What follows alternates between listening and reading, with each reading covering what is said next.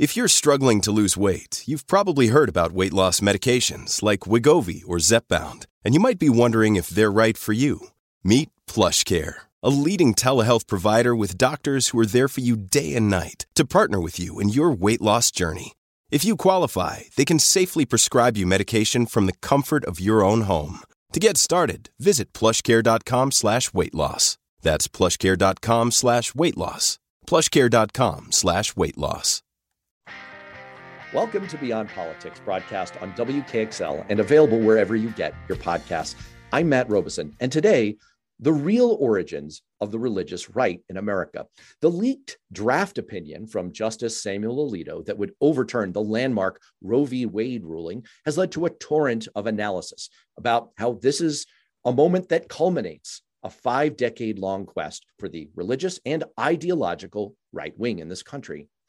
Many analysts, including me on my recent episode with legal scholar Kimberly Wehle, have talked about how the current composition of the court and this apparent victory on abortion mark a turning point, if not an outright victory in the culture war. But Dr. Randall Balmer, the Mandel Family Professor in the Arts and Sciences at Dartmouth College, has written and he's studied extensively about the religious right. And he says that under closer examination, the real driver of the story, especially at its inception, was not really abortion at all. It was segregation. And he's here to tell us all about it. Dr. Balmer, welcome to Beyond Politics. Happy to be here, Matt. Thank you. It's a pleasure to have you. And I'm going to start with a bit of a confession for all of our listeners. The article that you wrote in Politico magazine that profiled your, your long study of the origins of the religious right came out in 2014. And while I like to think of myself as having a memory like a steel trap, I didn't remember reading it at the time until I just saw it in recent days. It's actually become one of the top five trending articles on Politico right now. People are looking at this Roe v. Wade, apparent overturning of Roe v. Wade, and they're organically finding your research and, and your article which I guess is is very exciting. It, it must be fun for you as a scholar to see that the work that you've put in has, has become so current again. Well, thank you for saying that. Uh, to be honest, I didn't know that until you just said it. but uh, the, the recent popularity of, of that piece, although at one point Politico told me it was the most popular thing they'd ever uh, published, I expect that's no longer true. But at one time uh, they had said that. And I should also add, uh, Matt, if you don't mind my saying this, that uh, in part because of the popularity of that article, I sat down and wrote a kind of update on that and published it in a very short book that came out last August called Bad Faith Race and the Rise of the Religious Right. And it not only expands that argument a little bit, not, not terribly much, but it puts the whole history of evangelicalism into more historical context and it also allowed me to put in footnotes. So if anybody uh, wants to really go to, to the sources and to check me and my interpretation of these various archival sources or whatever uh, sources I used uh, in in that uh, political argue, uh, article, they can certainly do that. So, um, Bad Faith is the name of the book. It's called Bad Faith: Race and the Rise of the Religious Right, published uh, last August, August 2021. Well, I'm I'm glad you mentioned that because it really is it, uh, look things that get popular online are that's not always the best yardstick by which to measure the value of, especially of a piece of what's academic research in, in one sense but it's it's such a valuable contribution and it, it's it's eye opening because I look, I've been in politics. I was a Capitol Hill staffer. I was a campaign manager and consultant. I've been in politics in one way or another for 25, 30 years. My, my first introduction was volunteering for the Bill Clinton campaign in 1992. So I've been at this a while. And I, I really thought that the story, kind of that uh, origin story of the religious right, really, really was embedded in Roe v. Wade. And I guess that's it, it's sort of a um, it's a convenient story to tell ourselves. But let, let's start at the beginning, and maybe we can start at the beginning for you why did you start looking at the origins of the, the current incarnation of the religious right over the last 50 years or so? What, what sent you down this path? It's a great question. Uh, my field uh, of academic study is religion in North America. And actually, I was trained at, in, at Princeton as a historian of religion in colonial America. What happened was my first job uh, was at Columbia University, where I taught for 27 years. And in the late 1980s, when I began, uh, when I was still an assistant professor then, uh, uh, there, the televangelist scandals broke. That is, uh, Jim and Tammy Faye Bakker, Oral Roberts, Jimmy Swaggart, you know, all this stuff. And uh, believe it or not, at that time, I was really the only scholar in New York City who knew anything or certainly was willing to talk about evangelicalism. And I had I'd grown up in that movement, so I knew something about it uh, personally, even though I hadn't really studied it in graduate school. And so I got a lot of media uh, inquiries, and I was happy to talk to to the press because I believe very strongly in the importance of journalism. And I soon got a little bit weary of the assumption that evangelicals were either highly gullible or the moral equivalent of Jim Bakker and Jimmy Swaggart. And having grown up in that world, I knew knew better. I mean, there are many very fine folks within that um, subculture, as I call it. So I decided to uh, write a kind of travelogue. And this is a book that really kind of redirected my career in many ways and uh, arguably launched my academic career.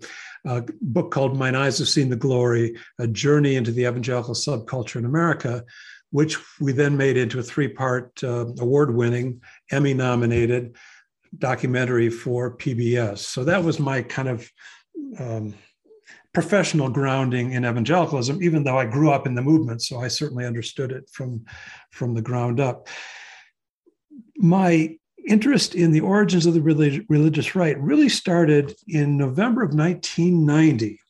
Now I just published Mine Eyes Have Seen the Glory uh, the year before. And I was invited to a gathering in Washington, D.C at a hotel. I've forgotten the name of the hotel, but it was a small gathering. And frankly, I wasn't sure at the last minute uh, whether I was going to go or not. I had a career, obviously. I had a young family and had responsibilities, but I decided, well, you know, they invited me, I'll go. And I, I turned out, it turned out I was in a small conference room, hotel conference room, with the who's who of the religious right. Paul Weyrich, who was the strategist, who was really the architect of the religious right, uh, Ralph Reed, who at that time was director of the Christian Coalition, um, uh, Carl F. H. Henry, the founding editor of Christianity Today magazine, uh, um, um, the direct mail guy, I'll get it in a minute, Richard uh, Viguerie. Viguerie. Yes, yes, the conservative uh, direct mail guru, Donald Wildmon, head of the uh, American Family Association, um, Richard Land of the Southern Baptist, you know, who's who of the religious right. And it turns out that this, this event actually was meant to celebrate the 10 years, uh, 10 year anniversary of Ronald Reagan's election to the presidency in November of 1980. Well, you know, I got there and I thought, well, I didn't celebrate 10 years ago. I'm not about to celebrate now, but here I was. I'll try to make the best of it. And in the first session, Paul Weyrich, who, as I said, is really the architect of the religious right, made an impassioned speech. He said, Let's remember this movement had nothing to do with opposition to abortion. That simply was not why we mobilized as a political movement. No, we uh, we mobilized instead to resist the Internal Revenue Service when it tried to go after the tax exemption of evangelical schools, and he was utterly emphatic about that. And so in the in the, the break right after that session, I went up to Weyrich and I said, I want to make sure I understood you correctly. Abortion had nothing to do with this movement. He said, absolutely not. He said, I'd been trying since the Goldwater campaign in 1964 to get these people, meaning evangelicals, interested in politics. He said, I tried everything. I tried the abortion issue, I tried the school prayer issue, which, as I'm sure you remember, was a big issue in the early 1960s. Uh, the pornography issue, women's rights, nothing got their attention until the IRS began going after the tax mm. exemption of whites only segregation academies, and in particular, Bob Jones University during the 1970s. So that's a very long answer to your very simple question. But that is what got me started trying to uncover the real origins of the religious right. And just to, to uh, kind of distill the answer to that question, uh, Weyrich was right, had nothing whatsoever to do with abortion. It was instead an attempt to defend racial segregation at evangelical institutions. Well, there's a lot to unpack in what you just said. And first of all, I, am really glad you started with that origin story because it really does underscore the fact that, look, if people want to argue with your scholarship, I invite them to come at you.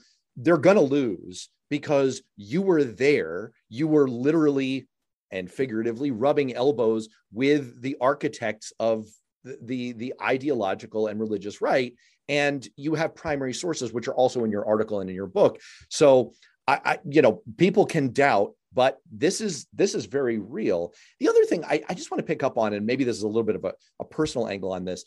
It's so hard in our current politics for people to absorb a, a discussion like we're going to have without glomming a, a, a strictly partisan view onto it. And i want to be very clear about the fact that what you're talking about is the very real historical origins of the religious right, what their motivations were, what, and how they began to interact with the abortion issue. We are not, either of us, by any means casting aspersions on evangelicals per se. Many of their leadership were perhaps cynical. And as you mentioned a moment ago, for people who are under the age of, I don't know, 40 or so, you probably don't remember Jimmy Swaggart and Jerry Falwell and some of these other wonderful characters who um, I, I, Google them, just Google them. It, it's, it's quite a few. but I, I mean, I just want to say on a personal note that I very much associate myself with what you're saying about many evangelicals, wonderful, wonderful people. I had an experience in college. I went to a very liberal liberal arts school I went to Swarthmore College. And one day, a friend of mine from the ultimate frisbee team of all things knocks on my door. He's part of a Bible study group. And he invited me to Bible study. He's evangelical. Sure. And, you know, I'm Jewish, so I made a little light of it. And I, I said, Oh, I don't know, man. How do you feel about the Old Testament? He looked me in the eye and he said, Oh, I, I think it's crucial. Well, of course, I felt like a jerk because in that moment I realized this is someone who truly passionately believes and with an open heart and and nothing but kindness and respect is inviting me to share something meaningful with him. I, i'm i'm a jerk. I'm a, I'm a jerk. So anyway that's where i come from on this. We're not we're not going after evangelicals per se but there is there's something very inauthentic in this in this supposed origin story. Let me pick up then on where you kind of start the, the myth making about the yeah. origins of the religious right. In your article, you say that uh, this is kind of an origin story that the leaders of the movement like to repeat. In his 2005 book, Jerry Falwell says, I sat there staring at the Roe v. Wade story when the ruling came out, growing more and more fearful of the consequences of the Supreme Court's act and wondering why so few voices had been raised against it. And some of these anti Roe crusaders, in your words, went on to call themselves new abolitionists. You then, one sentence later, say that abortion myth quickly collapses under historical scrutiny. So you, you started to allude to, to, to the role of Bob Jones University. What did you start to find about the role of tax exemption for these religious schools?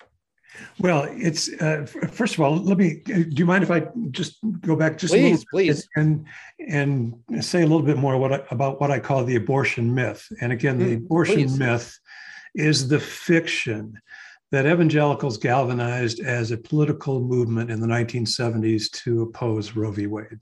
That I call the abortion myth. And let me give you a bit of evidence for that. And further on background, before I get to that, sorry to that for saying this. Uh, it's important to understand that for the middle decades of the 20th century, uh, roughly the mid 1920s to the mid 1970s, evangelicals were not engaged politically, certainly not in any organized way. Many of them not even registered to vote. And I can talk about why that is and so forth. But uh, they did not organized into a political movement until the 1970s. And again, we'll talk about the catalyst for it, but it wasn't abortion. let's say that, let's leave it there. Let me start with a bit of, uh, of evidence for what I call the abortion, abortion myth. First of all, back in 1968, obviously, this is several years before the Roe decision. Christianity Today, which is the flagship magazine for evangelicalism, sponsored a, co- a, a conference, uh, an academic conference, with another evangelical group called the Christian Medical Society. And they, um, this was a gathering, some of the heavyweight theologians of the evangelical world. And they met over several days and to discuss the whole issue of abortion and the moral uh, consequences of abortion. And they issued a statement at the end of that conference. And I actually happen to have it right in front of me uh, because I was working on something else before this interview. The statement read, and I'm, I'm reading verbatim whether the performance of an induced abortion is sinful, we are not agreed. But about the necessity of it and permissibility for it under circumstances, under certain circumstances, we are in accord. That's really quite a remarkable statement mm. for a movement that claims to, to be um, anti abortion kind of through and through. Uh, a bit more evidence here for what I call the abortion myth. Meeting in 1971 in St. Louis, Missouri, the messengers or the delegates to the Southern Baptist Convention passed a resolution calling for the legalization of abortion. Wow. The Southern Baptist Convention is not really known as a readout of liberalism, but 1971, they passed that resolution. They reaffirmed that resolution in 1974, a year after the Roe after v. Roe v. Wade, and again in 1976. Wow. Jerry Falwell, by his own admission, did not preach his first anti abortion sermon until February 24th, 1978. That's more than five years after the Roe v. Wade decision. When the Roe decision was handed down, the reaction on the part of evangelicals, for the most part, was silence. virtually nothing was said about it. The voices that were raised such as W.A. Criswell, pastor of First Baptist Church in Dallas and a former president of the Southern Baptist Convention. Criswell praised the Roe v. Wade decision as marking an appropriate distinction between public policy and private behavior. So, uh, again, I call this the abortion myth. The abortion myth is the fiction. And I'll even give you one more quote, which happens to be in Please. front of me. And um, this is uh, from, believe it or not, from James Dobson, who, of course, later became an implacable foe of abortion. He acknowledged in 1973, again, that's the year of the Roe decision, that the Bible was silent on the matter of abortion. And therefore, it was plausible to argue for an evangelical to believe that, quote, a developing embryo or fetus was not regarded as a full human being. James Dobson wow. made that statement in 1973. So, again, that's what I call the abortion myth of origins that has been perpetrated over the decades by the leaders of the religious right, even though it is uh, utter fiction. That's, I'm actually, I, I'm, see, this is why you're the scholar and I'm the radio host because that you you were right to do that step back there to let's dispense with the myth first. And it's what's really remarkable to me, you know, you you mentioned that 1968 symposium, and one of the further quotes that that's in your article is that when Christianity Today refused to say that abortion was sinful, it cited individual health, family welfare, and social responsibility as justifications for ending a pregnancy. I mean, that's a pretty broad list. That is, I mean, you could fit a lot under the definition of social responsibility, family welfare. I mean, those are all of the reasons that pro choice advocates today say that women might be needful of, of seeking an abortion. And the, the fight has become over that first part, individual health.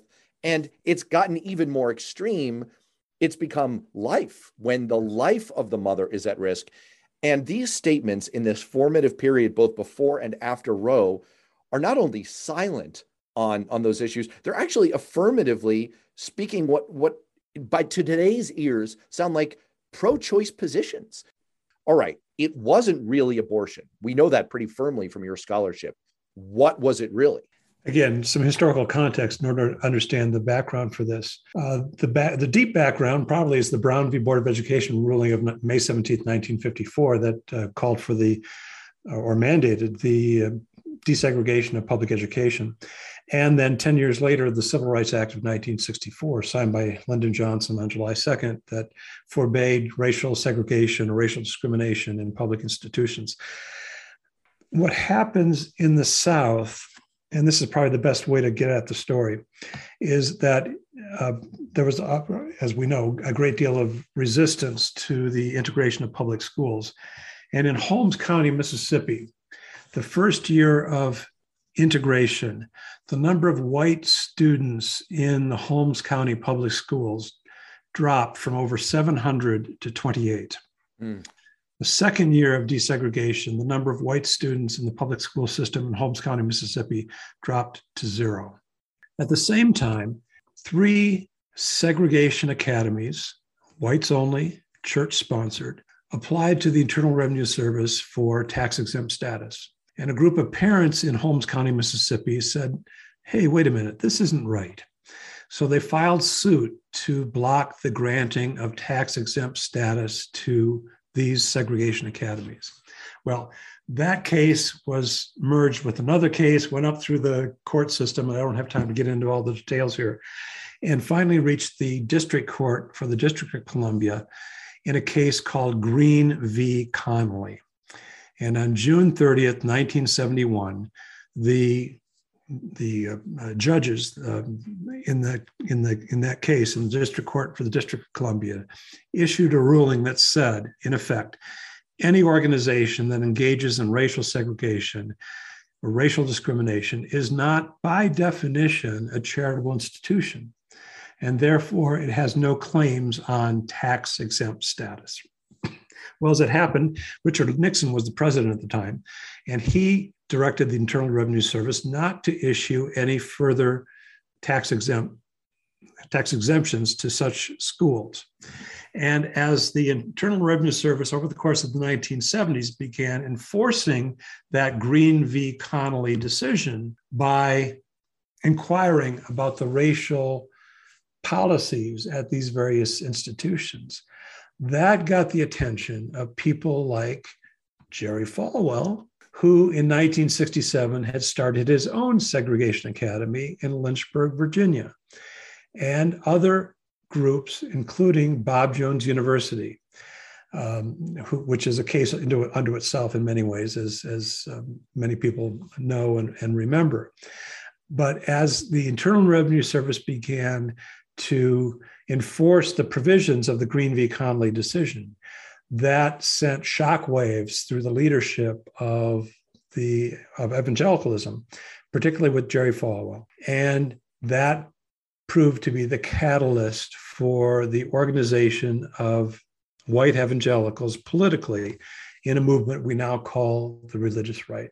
Again, to emphasize the previous point, had nothing to do whatsoever with abortion. It was a defense of racial policies at these evangelical schools that provide that provided the catalyst for the emergence of the religious right in the 1970s. So, given this very evident, and now that you lay out all of that evidence, eh, the very obvious reality of, of that origin story, I mean, I guess it seems it seems sort of evident on the face of it why the leaders of this nascent movement would want to cloak their their real intentions, their real aims in this abortion story rather than the much more vile segregation story. Although I don't know, I, I, I guess you could argue that the abortion story isn't exactly um, clothed in glory either. But do you, what did you uncover? was there anything explicit that, that you were able to find in in your research about them talking about and thinking about and strategizing about that shift over to the focus on abortion and, and sure. why that started to take hold? Yeah, I, I think the, we under, have to understand that by understanding and appreciating uh, the genius of Paul Weyrich, again, the architect of the religious right. I sometimes refer, refer to him as the evil genius, but he was he was savvy enough to recognize that even though the IRS issue of tax exemption got the attention of people like Jerry Falwell and other leaders of uh, this nascent movement, the religious right. He, Weyrich, needed a different issue if he was going to galvanize grassroots evangelicals. And so, again, he's kind of searching around for a new issue. And it really falls into his lap in the midterm elections of 1978. Now, let's uh, again um, backpedal just a step here. Prior to the midterm elections of 1978, Paul Weyrich went to the head of the Republican National Committee. At that time, it was William Brock, a former U.S. Senator from Tennessee.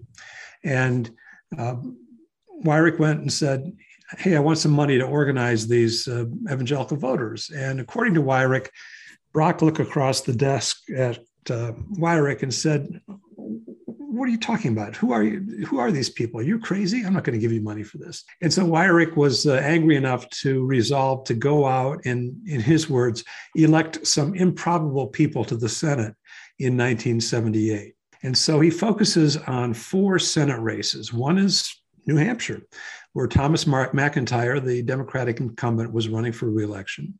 One was Iowa, where the Democratic incumbent, Dick Clark, um, not the band leader, but the senator, was running for reelection.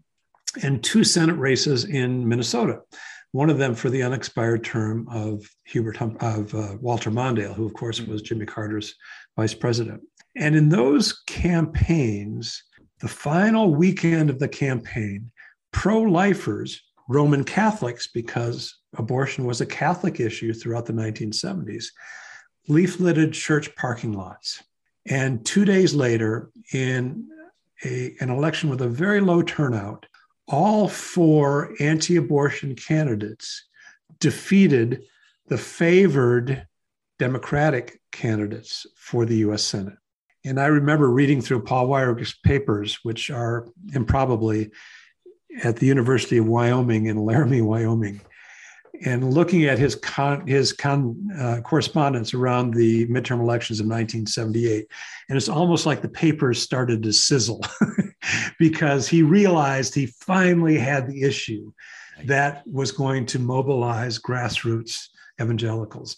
I sometimes refer to the abortion issue for Paul Weyrich and the religious right as a godsend because it allowed them to, to divert attention from the real origins of their political movement, which were, again, a defense of racial segregation in evangelical institutions. Weyrich also was able, and this is, I mean, he he he wrote a play, he wrote a page into the Republican Party playbook that is still being used.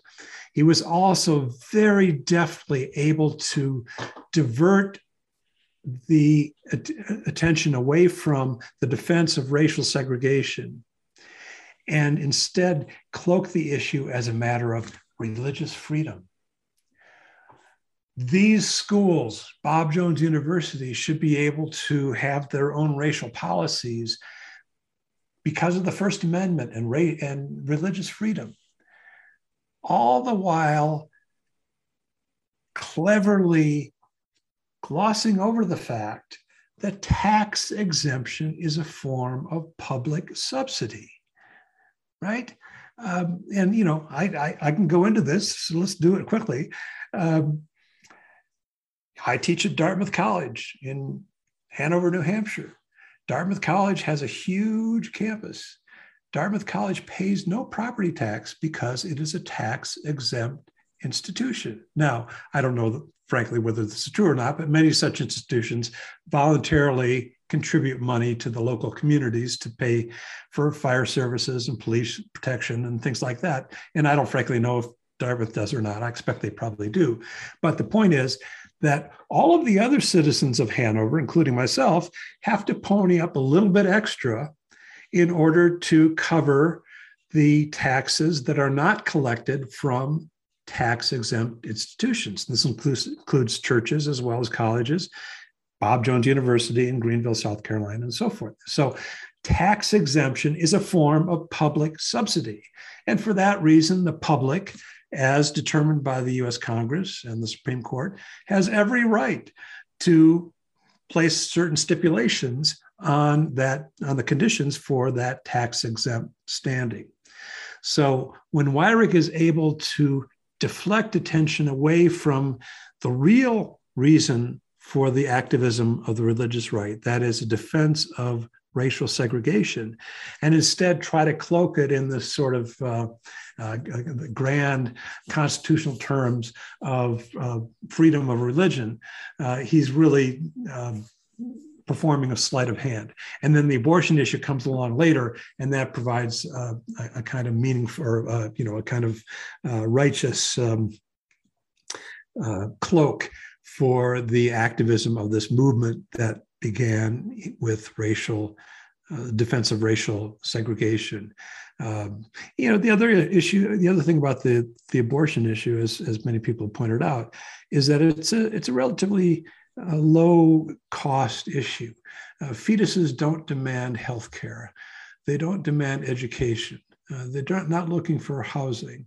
Uh, and so it was a pretty, um, I, and, and, please, I do want to make clear that I'm not, I'm not um, casting aspersions on those who are, are fervently and I'm sure sincerely uh, against abortion. I, I, that's not the point. But the point is that this From a political standpoint. Has its, it has its origins in a very different place than uh, uh, from the uh, defense of uh, of the so-called preborn. I I could easily see someone listening to this episode and even getting all the way to this point and saying, you know, Dr. Balmer and Matt, this is all very interesting and it looks like we got a little bait and switch here historically. But does it really matter? And to that end, I'm going to construct my own argument, but I'm really going to turn it into a question because I want to hear your argument. You're steeped in this about why this matters. And I have a couple of reasons that I think it matters. One is that this thread of religious freedom as a political matter and as a matter of jurisprudence is alive and well.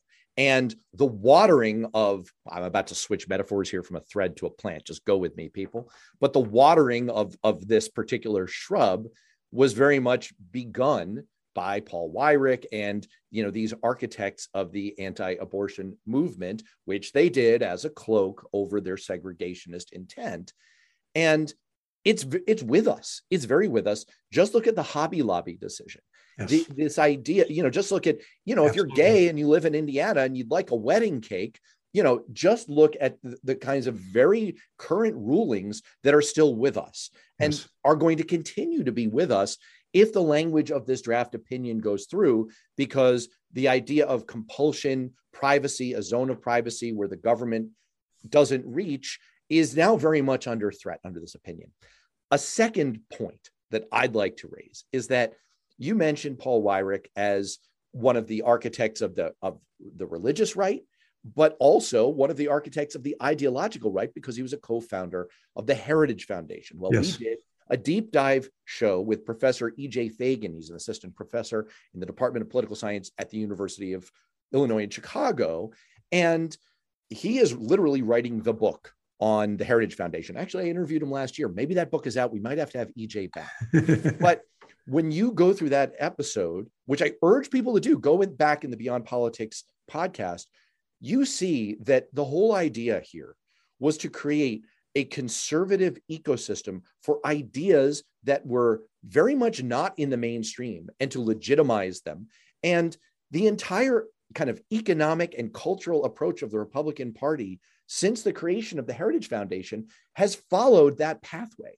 And so I guess my ultimate point here is that even if the adherence to a, a kind of a pro life agenda was only a cover story adopted for a more nefarious agenda by the religious right, it has had and continues to have very real consequences. It drove a lot of our politics for the last 50 years, and it is continuing to drive our politics today. And so, where it comes from, and the fact that it was sort of grown in a lab for very cynical reasons, to me matters. So, that's my interpretation. Sure.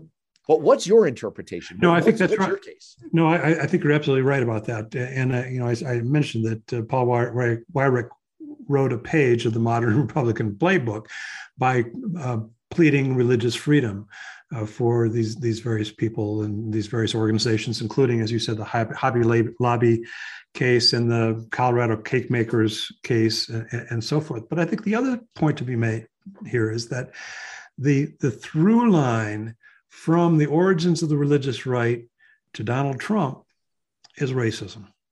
And I have to say that I resisted that conclusion for a very long time. Mm. And I have defended evangelicals uh, for much of my life and career against the charge of racism.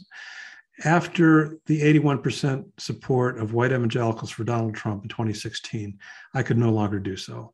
And so I went back, and this is part of the work I did for Bad Faith, the, the, the book that came out last August, um, and said, you know, what is the what is the connection here between the origins of the religious right and Donald Trump? And there are a lot of connections. Um, you know, the Ku Klux Klan is figures into this. Uh, Ku Klux Klan was well, one of the major contributors to the formation of Bob Jones University in Greenville, wow. South Carolina, in the 1920s. Um, um, what's his name? I'm blanking. Uh, Tony Perkins, the head of the Family, Family Research, Research, Council, yes, uh, has and had entanglements with the Ku Klux Klan, including the White Citizens Council, which, as you know, is uh, what people call the Uptown Klan. Uh, Roy Moore, various comments he made when he was running for Senate, but also Ronald Reagan launched his campaign for president in Philadelphia, Mississippi. That's I was about to say exactly that. There you go. Not, not only that, Reagan got into politics to oppose the Rumford Fair Housing Act in 1964 that sought to ensure equal access to housing. He was a vigorous opponent of the Civil Rights Act of 1964 and the Voting Rights Act of 1965. Throughout his campaigns, he frequently invoked the racially charged phrase law and order and he also concocted so-called welfare queens. He was never never able to identify one of these, but he was sure they existed. Uh, women of color who live off the public dole in lives of luxury. Now, again, he was never able to produce any of these, but he was sure they existed. Uh, he was a stalwart supporter of the apartheid regime in South Africa as president he decimated the Civil Rights Commission, and as you said earlier, uh, to me, and this is the most most visible uh, symptom, I guess we'll, put, we'll call it. Uh, Reagan chose to open the, his general election campaign in 1980 in, of all places, I still can't believe it, of all places, the Neshoba County Fair in Philadelphia, Mississippi the place where 16th century summers, 16 summers earlier, as you know very well, Matt, uh, members of the Ku Klux Klan, in collusion with the local sheriff's department, abducted, tortured, and murdered three civil rights workers. And Reagan, of course, was the master of symbolism, but lest anyone miss his intent, his speech on that occasion at the Neshoba County Fair in Philadelphia, Mississippi, August 3rd, 1980, talked about states' rights, which was the age old segregationist battle cry. So, um, my argument is that the linkage between the origins of the religious right in racism, in the defense of racial segregation, and Donald Trump in 1960 and again in, 19, in 2020, the link is, is Ronald Reagan. And uh, I, I, think it's uh, foolish to ignore that. And my also my sense also is that unrepented racism tends to fester, and for white evangelical vo- voters to fail to recognize the real origins of their political movement, I think um, you know gives us what we saw in 2016 and again in 2020. I want to. We only have a couple of minutes left, and I, I want to throw an idea at you that's a little bit more forward looking. The last grass tops I, I don't even want to say grass tops. It was much more astroturf political movement that we saw emerge on the right was a kind that, that was concocted in a lab was the Tea Party movement right. in 2010. Mm-hmm. And that was another movement that escaped lab containment, if I right. can not freak people out in a pandemic sense, and eventually ended up eating the Republican Party more than as much as they gained in the 2010 cycle. And they gained a lot, especially in redistricting. I mean, reverberations that, again, we continue to feel 12 years later. In, in an immediate sense, they went too far. Voters reacted with revulsion in 2012 and 2014. It flamed out and it, it arguably hurt the Republican Party more than the Democrats. This kind of effort to whip people up around a constructed set of issues. Now, you've drawn an origin story here that goes hmm. way further back, but here we are on the verge of a Supreme Court ruling that is going to take this other movement that escaped lab containment and became very real and very true and very part of Republican identity now for, for, for recent decades. And it's it's about to become manifest. Do you think there's a prospect of the same thing happening now that this aim, yeah. this this concocted aim is about to be realized? Where do you think things go from here? And I'm sorry, I'm leaving you just about two minutes to, to answer that. I, I think you're right. I, I, think there is going to be a, a huge backlash against this uh, apparent, apparent reversal of the Roe v. Wade decision. And also, I think for the Republican parties, the, the abortion issue has been very valuable for, for the Republican Party. I, I'm, I'm not trying to be cynical about that. Uh, but I suspect some leaders of the Republican, Republican Party have been cynical about that. That is to say, that this has been a movement that has uh, somehow taken hold with a lot of their voters. And when that, that issue is resolved, apparently to their satisfaction, I think that's probably going to uh, enervate some of the ardor that uh, Republican voters have, have brought to the polls in recent years. Now, I, I, think the wild card again is everybody says quite rightly is, is Donald Trump and you know what he has to say and what he's going to do, and uh, he has a way of kind of upending um, conventional wisdom. So you know maybe he can uh, somehow uh, uh rekindle the fire in some way now that the abortion issue no longer seems to be hmm. uh, an issue for the right, it certainly is for the left so I, I, I don't know. I, uh, Matt, I usually beg off such questions by saying I'm a historian, not a prognosticator. But uh, you, you, you trapped me into this one. So I, I, I gotcha. Well, look, here's what I think the value of. Uh, first of all, it's a fascinating, fascinating, and valuable piece of history, which I appreciate. And second of all, I, I, I know the aphorism history doesn't repeat itself, but it rhymes. And if there's one value proposition that we can all take from your work, it's this is going to happen again. There's going to be a, a, a an intentionally concocted cause and we're going to at least with the value of the hindsight that you provided us hopefully be able to see it coming a little bit better next time. Dr Balmer thank you so much for being on beyond politics. It's been my pleasure matt. Thank you